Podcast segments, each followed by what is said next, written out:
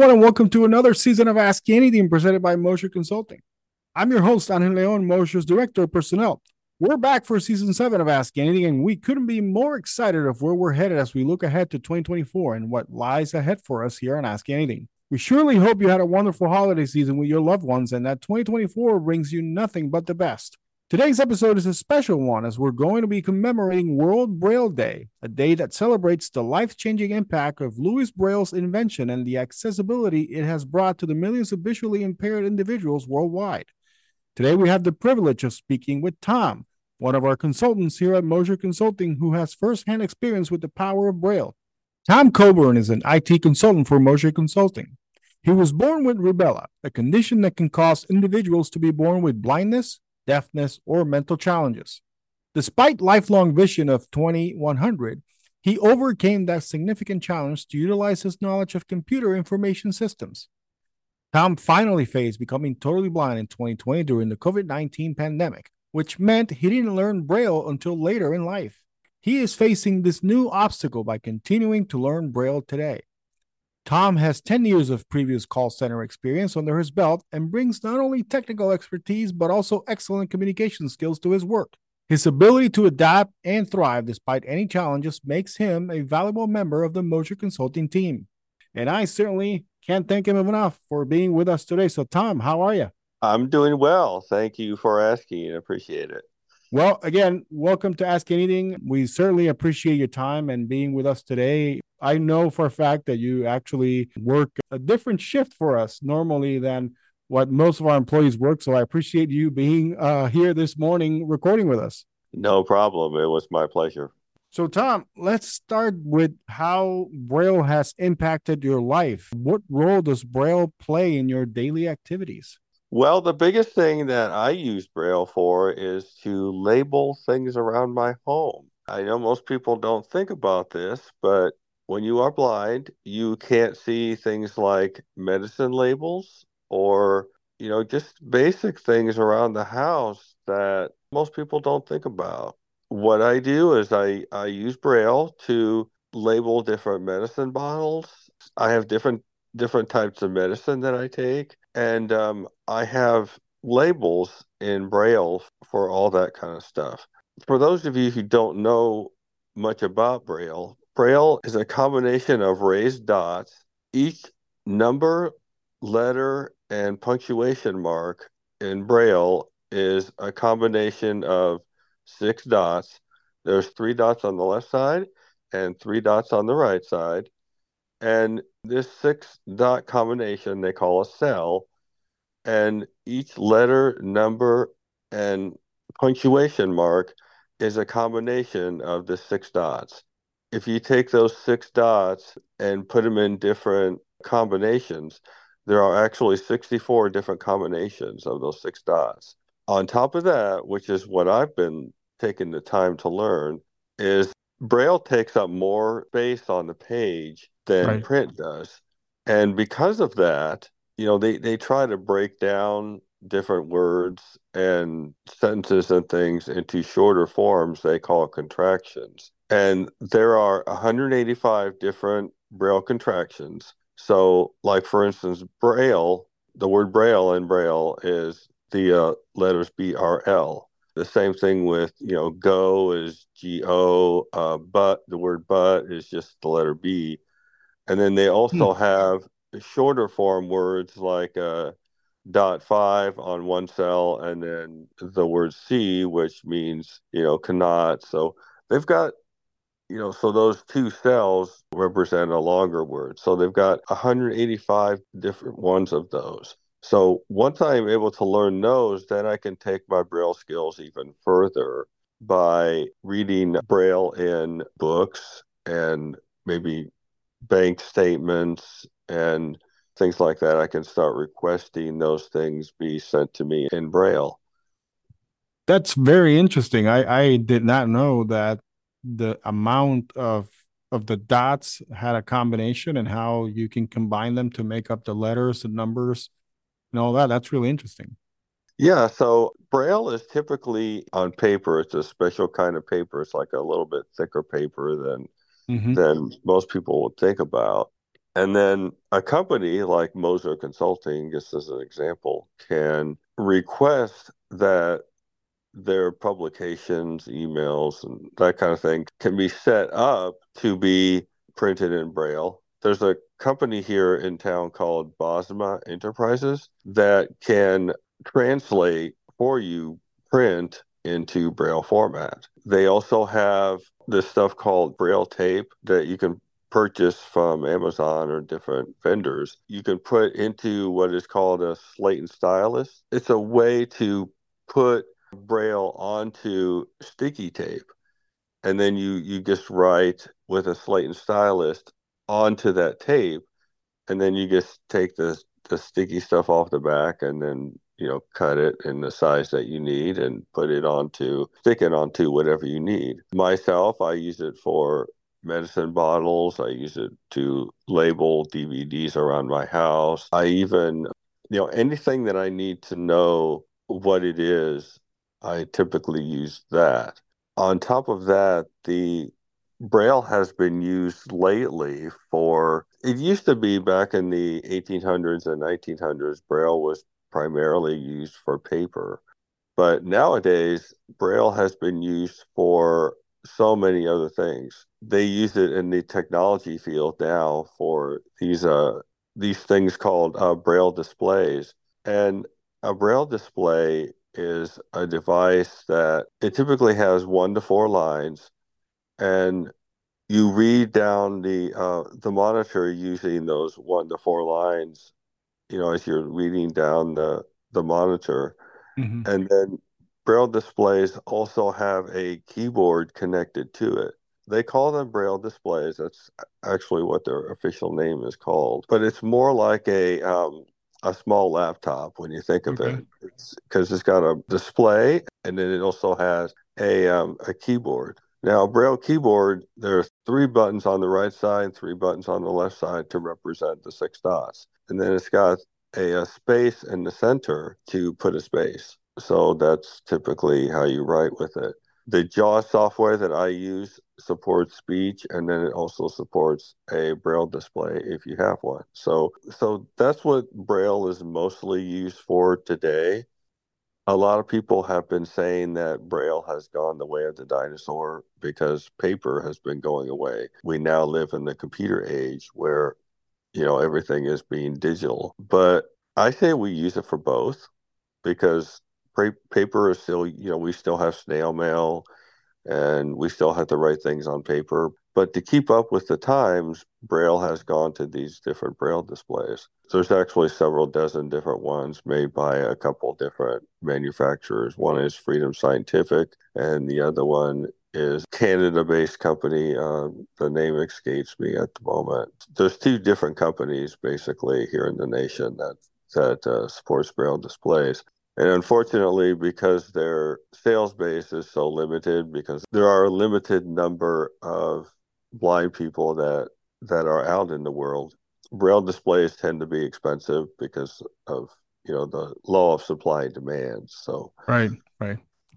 I've actually so, seen them in action um, at the School for the Blind and Visually Impaired here in Indianapolis. We did some consulting and some partnering with them, and uh, when I they actually hooked one up to a computer and showed it to me. And the bottom of it, I think it was, uh, they referred to it. I don't know if it's the same as a braille display, but it was a braille reader. And what it would do was it would interpret the text on the page, and it was a bar that you attached to the bottom of your keyboard or laptop. And as it scrolled through, there were a series of like metal raises, like the six yes. dots in metal, and yes. they would change to relay the information that was on the screen and i like i that was that was fascinating to me yep so i don't know how you set the pacing for it mm-hmm. or or if you how you indicate like i'm ready for the next word or the next line but it just it would change at the bottom so you could feel as the text scrolled through and you could read along on the page so that was that was really cool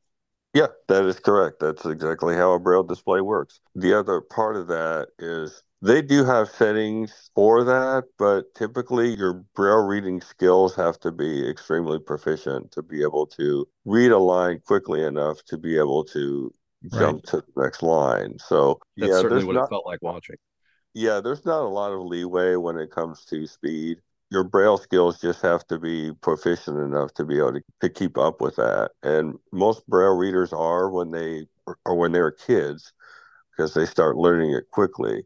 I myself was born blind. You know, like you said, I was born with uh, rubella. They also call it German measles. And uh, I was lucky because most people born with rubella, they, they actually call it CRS, congenital rubella syndrome. And most people that are born with that are usually born blind, deaf, and mentally challenged. But I was lucky just to get the blind part. Now, I do have some minor uh, hearing loss, but it's, I typically just deal with that with hearing aids. So it's not that overly bad or anything. It's just that I just have minor hearing loss.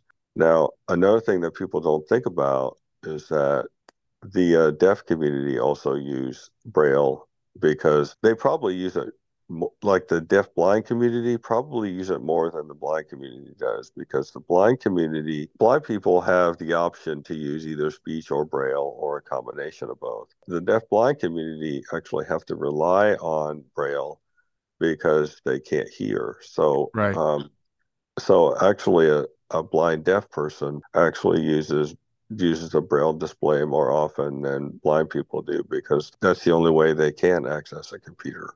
So I know uh, I have several friends around the community who are both deaf blind, and that's how they communicate, along with using tactile ASL, American Sign Language. Right.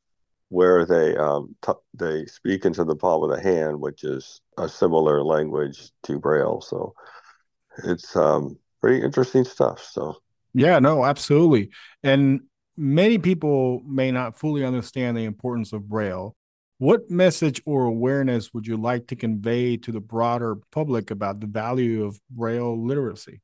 Well, I would say that Braille is pretty well wide known as it is. Uh, there is a group here in town that I'm a part of, and it's also known nationally. It's called the National Federation for the Blind.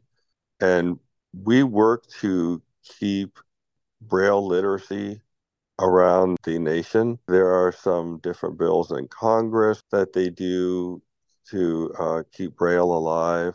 We also have uh, different local things that we do around around locally and also statewide that we use to keep Braille going. The National Federation for the Blind is actually a, nonprofit organization of blind individuals, and we get together and have different meetings. We typically have a meeting once a month, and they keep us informed about how Braille is doing in Congress and Washington and the different parts of the world. And um, we actually work together as a organization to keep Braille literacy going throughout the nation because literacy is very important when you can't read print. So right. we're always looking for ways to keep the public aware of Braille literacy and how it's in, important to uh, the blind and deafblind communities. And as technology advances, there are various assistive tools available. We, I think we've definitely hit on some of those earlier. How do you see the future of Braille evolving alongside these technological advancements? Well, uh, I can see Braille Braille displays getting more and more advanced. The blind school now is beta testing a new type of Braille display that not only displays text but also displays graphics. It's not going to be on the market for a while yet, but uh, the blind mm-hmm. school does have one of those types of braille displays. My wife is legally blind, which is basically her vision is extremely low, but she's not completely blind like I am. And mm-hmm. she knows braille better than I do. She teaches fourth and fifth graders at the blind school. And to get into that line of work, she had to know braille more fluently than I did. And she's had an opportunity to test out one of those displays, and she says it's really cool. I mean, it connects to a computer just like a typical braille display, but it also it has more than just the bar. It has the bar, but it also has a larger display that is almost like the size of a piece of paper, a little smaller than that, but about the same size. And that part of it will read graphics on the screen. So that's really nice advanced feature that we're hoping to see um, evolve in the coming years. Yeah, that definitely sounds like a very neat development in that world. Absolutely. Like I said, I haven't had an opportunity to see one yet, but my wife says it's really amazing, amazing stuff. So we'll take her word for it. But it does sound like technology is definitely helping the world of Braille evolve in the right place. And like you mentioned, people might have thought that Braille could be going the way of the dinosaur, but you're right. I mean, it it with technology and the and the things that we can do nowadays, and Lord only knows that with AI coming up and all the different advantages that that could have, and really the advantages that it could have for something like Braille would be phenomenal.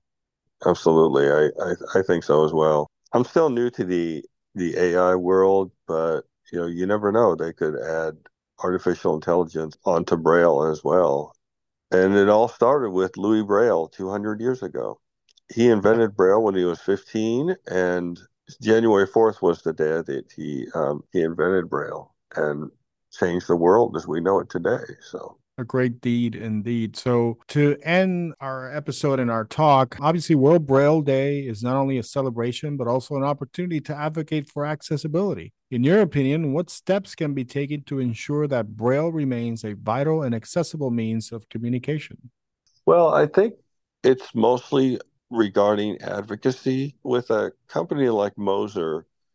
When I started with Moser, I had to step forward and advocate for myself because Moser isn't exactly a company that has, you know, a bunch of different blind people. You know, it's not like working for Bosma Enterprises, who pretty much employs all blind people. I was the first blind and visually impaired employee they had. So I had to step forward and advocate for myself as to what I needed.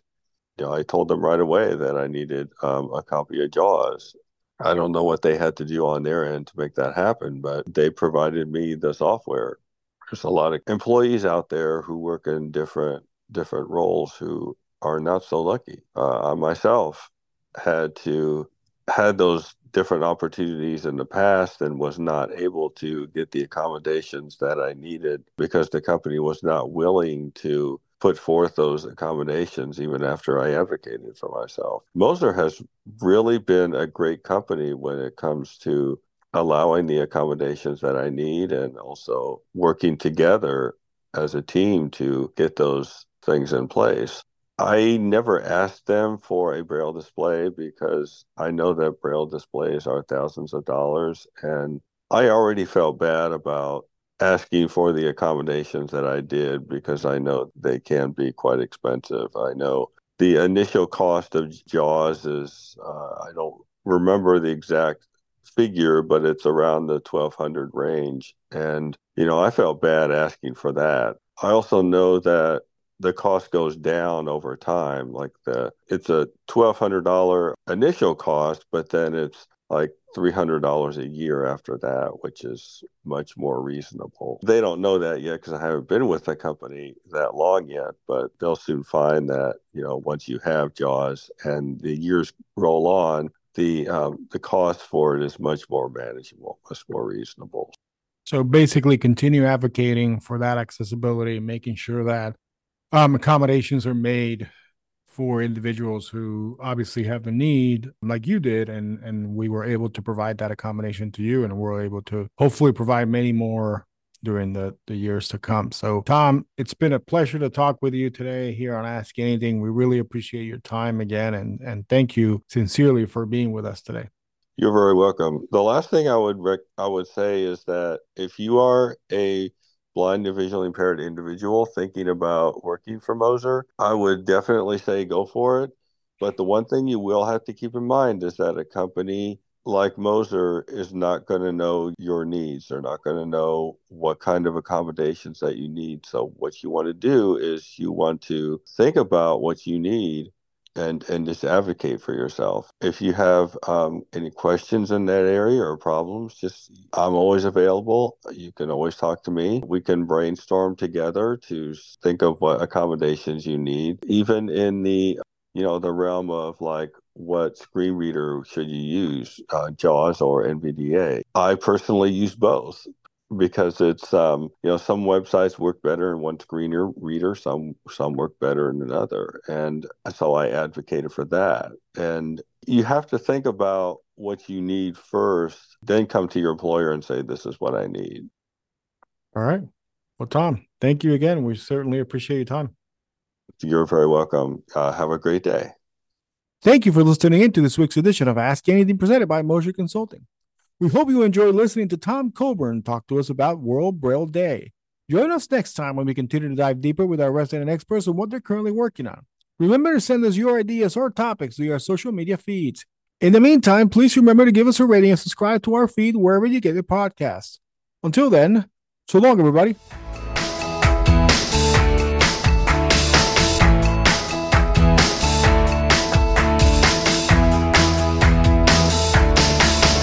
Go